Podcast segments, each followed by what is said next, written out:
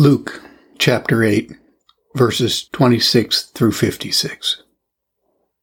Verses 26 through 40. And they arrived at the country of the Gadarenes, which is over against Galilee. And when he went forth to the land, there met him out of the city a certain man which had devils long time, and wear no clothes, neither abode in any house, but in the tombs. When he saw Jesus, he cried out and fell down before him, and with a loud voice said, What have I to do with thee, Jesus, thou Son of God Most High? I beseech thee, torment me not. For he had commanded the unclean spirit to come out of the man. For oft times it had caught him, and he was kept bound with chains and in fetters. And he brake the bands and was driven of the devil into the wilderness. And Jesus asked him, saying, What is thy name? And he said, Legion, because many devils were entered into him. And they besought him that he would not command them to go out into the deep. And there was there a herd of many swine feeding on the mountain. And they besought him that he would suffer them to enter into them. And he suffered them. Then went the devils out of the man, and entered into the swine, and the herd ran violently down a steep place into the lake, and were choked. When they that fed them saw what was done, they fled, and went and told it in the city and in the country. Then they went out to see what was done, and came to Jesus and found the man, out of whom the devils were departed, sitting at the feet of Jesus, clothed, and in his right mind, and they were afraid. They also which saw it told them by what means he that was possessed of the devils was healed.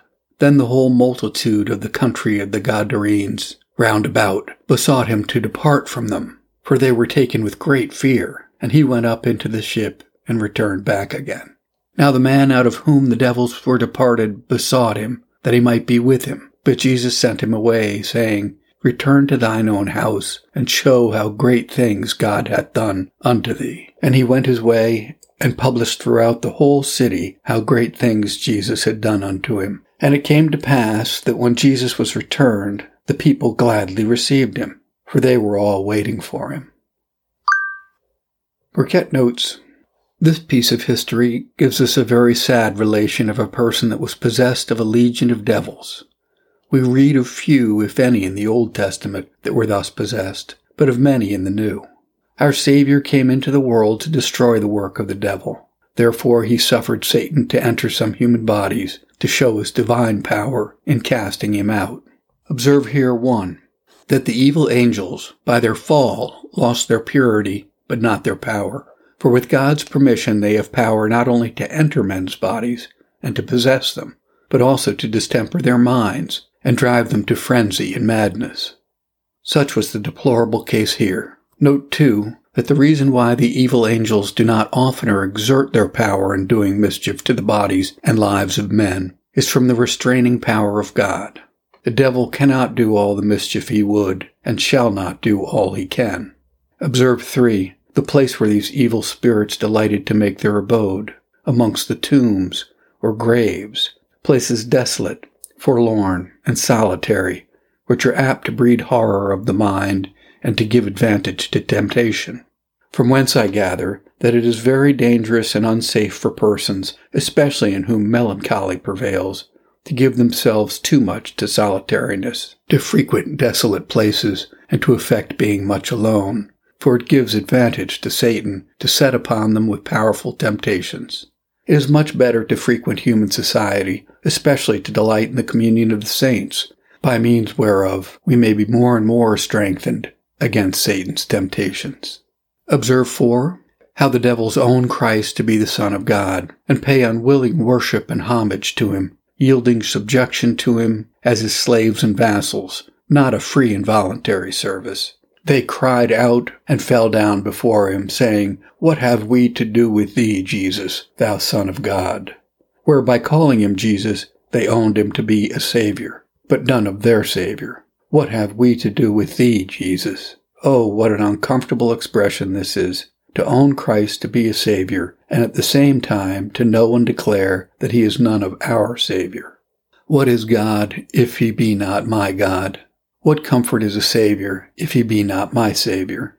Observe 5. What a multitude of evil spirits do enter into one man. Oh, the extreme malice and enmity of the devil against mankind, in that so many evil spirits should at once afflict and torment a single person, even a legion, many thousands of them.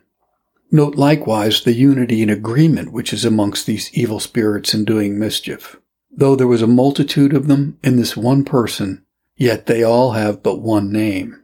We see the very devils have a sort of unity amongst themselves, and their malicious and mischievous designs against mankind, they are as one.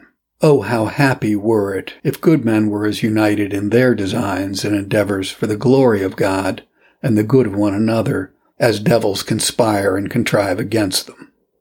Observe 6. The request which the devil makes to Christ. We beseech thee, torment us not. From whence we may gather, 1. That there are torments appointed to the spiritual nature of evil angels. 2. That the evil angels, or devils, are not so full of torment as they shall be, although they are as full of sin and discontent as they can be.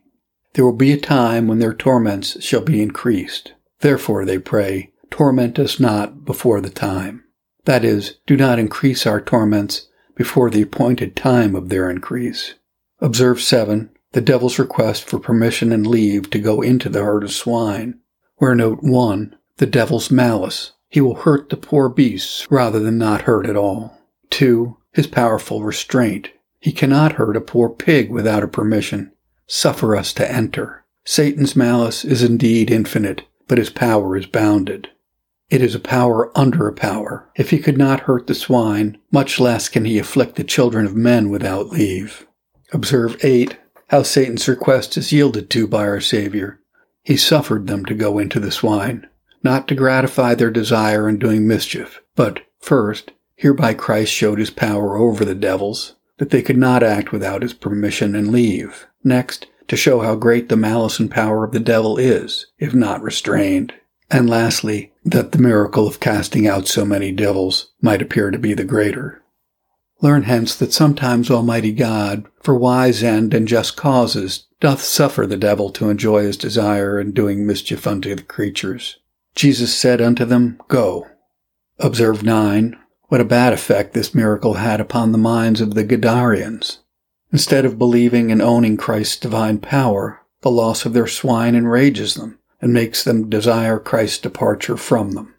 Learn that carnal hearts prefer their swine before their Savior and would rather lose Christ's presence than their worldly profit. They besought him to depart from them. Sad is the condition of those from whom Christ departs. More sad the condition of such who say unto Christ, Depart, but most sad the condition of them who beseech and entreat Christ to depart from them. Thus did the Gadarians hear, and we do not read that ever Christ returned more to them. Observe 10. How desirous the possessed man was to continue with Christ after he was come to himself. He prayed that he might be with him. This he might desire partly to testify his thankfulness to Christ, partly out of fear of being repossessed again by Satan, or perhaps to have the opportunity of hearing Christ's doctrine and seeing his miracles. For such as have once tasted that the Lord is gracious and experienced the pleasure and profit of Christ's company are very desirous of the continuance of it and exceeding loth to part with it. However, our Savior at this time did not think it fit to suffer him, knowing that more glory would redound to God by publishing this miracle to his friends. Christ expects, after imminent deliverance is wrought for us, that we should be the publishers of his praises and declare to all far and near the great and wonderful things which he has done for us. Observe lastly how Christ ascribes that power to God by which he had wrought this miracle of healing. Show him how great things God has done for thee. From whence the Socinians infer that had he been God most high, and the author of that power by which he wrought this miracle, he would have ascribed it to himself. Answer. Christ doth this as not seeking his own glory, but the glory of him that sent him. That is, as executing his prophetic office in his Father's name, and casting out devils by that Spirit which he had received from his Father. Verses 41 and 42. There came a man named Jairus, and he was a ruler of the synagogue, and he fell down at Jesus' feet, and besought him that he would come into his house for he had only one daughter, about twelve years of age, and she lay a dying. But as he went, the people thronged him. Burkitt notes, observe here, 1. The person described who came to Christ on behalf of his sick daughter, by his name, Jairus, by his office, a ruler of the synagogue, by his gesture, he fell down at Jesus' feet. This gesture of his was not only a sign of tender affection in him towards his daughter, but also evidence of his faith in our beloved Savior. He believed him either to be God or an extraordinary man who had a miraculous power of healing. Observe, too, how readily Christ complies with Jairus' request. Jesus went with him. Although his faith was but weak, yet our Savior doth not reject him or deny his suit. Oh, how ready should we be to go to Christ in all our distresses, who is so ready to hear and so forward to help us if we seek him in sincerity, though our faith be weak and feeble. Observe 3. The great humility of our blessed Savior in suffering himself to be thronged with poor people. Much people followed him and thronged him. O humble and lowly Savior, how free was thy conversation from pride and haughtiness, how willing to converse with the meanest of the people for their advantage. Christ did not only suffer them to come near him, but even to throng him. Let not then the greatest person upon earth despise or disdain the poorest of people, but look upon some with an eye of favor, upon others with an eye of pity, upon none with an eye of contempt. Verses 43 through 48. And a woman, having an issue of blood twelve years, which had spent all her living upon physicians, neither could be healed of any, came behind him and touched the border of his garment, and immediately her issue of blood staunched. And Jesus said, Who touched me? When all denied, Peter and they that were with him said, Master, the multitude throng thee and press thee, and sayest thou, Who touched me? And Jesus said, Somebody hath touched me, for I perceive that virtue is gone out of me. And when the woman saw that she was not hid, she came trembling, and falling down before him, she declared unto him before all the people for what cause she had touched him, and how she was healed immediately. And he said unto her, Daughter, be of good comfort. Thy faith has made thee whole. Go in peace. Burkitt notes, As our Saviour was on his way to Jairus' house, a diseased woman cometh behind him, toucheth his clothes, and is presently healed. The virtue lay not in her finger, but in her faith, or rather in Christ, which her faith instrumentally drew forth. Observe one, the diseased woman, one with a bloody flux. Let women here take notice of the miseries which the sin of the first woman brought upon all women, among which this is one, that it has made their bodies subject to preternatural issues and fluxes of blood. Observe, too, the long continuance of this disease, twelve years. It pleases God to lay long and tedious afflictions upon some of his children in this life, and particularly to keep some of them a very long time under bodily weakness, to manifest his power in supporting them, and to magnify his mercy in delivering them. Observe 3. This poor woman was found in the use of means. She sought to physicians for help, and is not blamed for so doing, although she spent all she had upon them. The use and help of physic is by no means to be neglected by us in times of sickness, especially in dangerous diseases of the body. To trust to the means is to neglect God, and to neglect the means is to condemn God. The health of our body ought to be dear unto us, and all lawful means used both to preserve it, to recover it, and to confirm it. Observe 4. The actings of this poor woman's faith. Her disease was unclean by ceremonial law, and she is to be separated from society. Accordingly, she is ashamed to appear before Christ, but comes behind him to touch his clothes, being firmly persuaded that Christ had a power communicated to him miraculously to cure incurable diseases. And how our Saviour encouraged her faith. He saith, Thy faith has made thee whole. Learn hence that faith oftentimes meets with a better welcome from Christ than it did or could expect. This poor woman came to Christ trembling, but went away triumphing. Observe 5. Christ would have this miracle discovered. He therefore says, Who touched me? For I perceive that virtue is gone out of me. Christ says this first in reference to himself to manifest his divine power, that by the touch of his clothes he could cure such an incurable disease. Secondly, in relation to the woman, that she might have opportunity to give God the praise and glory for the cure. And thirdly, with respect to Jairus, that his faith might be strengthened in belief of Christ's power to raise his daughter. Verses 49 through 56. While he yet spake, there cometh one from the ruler of the synagogue's house, saying to him, Thy daughter is dead. Trouble not the master. But when Jesus heard it, he answered him, saying, Fear not, believe only, and she will be made whole. And when he came into the house, he suffered no man to go in save Peter and James and John and the father and the mother of the maiden. And all wept and bewailed her. But he said, Weep not, she's not dead, but sleepeth. And they laughed him to scorn, knowing that she was dead. And he put them all out, and took her by the hand, and called, saying, Maid, arise. And her spirit came again, and she arose straightway. And he commanded to give her meat. And her parents were astonished, but he charged them that they should tell no man what was done. Burkitt notes, Observe here, 1. The doleful news brought to Jairus' ear Thy daughter is dead. The Lord doth sometimes suffer the faith and patience of his children to be greatly exercised and tried. The loss of dear relations, particularly of children, especially an only child, is one of the greatest sorrows of human life. A trial which has so often shocked an ordinary patience and constancy of mind. Observe, too, our Saviour's seasonable word of advice and comfort. Fear not, only believe. Christ stands ready to comfort believers in the hour of their greatest trials and temptations. Observe 3. Christ's application of himself in order to the raising to life of Jairus' dead daughter. And here, 1. He goes into the house only with three of his disciples and the father and the mother of the maid, which was sufficient to bear witness of the truth of the miracle. Our Savior, to avoid all show of vainglory, would not work this miracle publicly before all the people. Our Savior rebukes them for the show they made of immoderate grief and sorrow for the dead damsel. They wept and wailed greatly.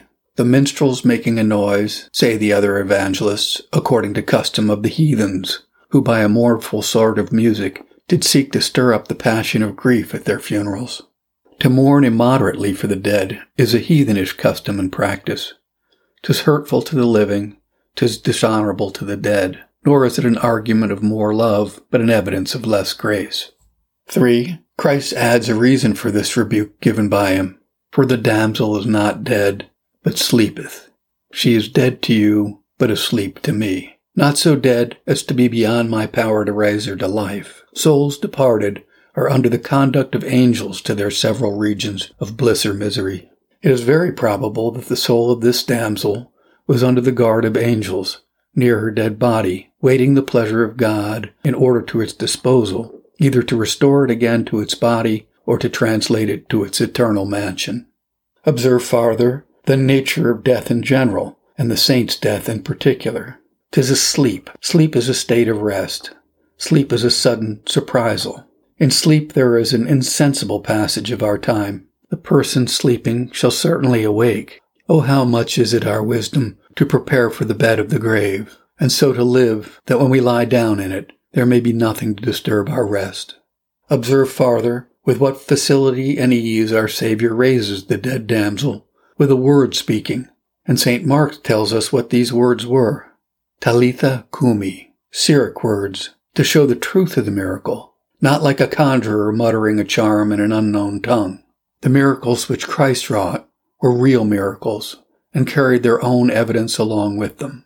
Observe lastly the charge given by our Savior not to publish this miracle. He charged them to tell no man what was done. That is, divulge it not imprudently to such of the scribes and Pharisees as would not be convinced by it, but only cavil at it, and be the more enraged against him for it, and seek his death before his appointed time was come. Again, Tell it no man unseasonably and all at once, but gradually and by degrees. For it was the will of God that the divine glory of Christ should not be manifest to the world all at once and on a sudden, but little and little during his state of humiliation. For his resurrection was the time appointed by God for the full manifestation of Christ's Godhead. Romans 1 4. declared to be the Son of God with power by the resurrection from the dead.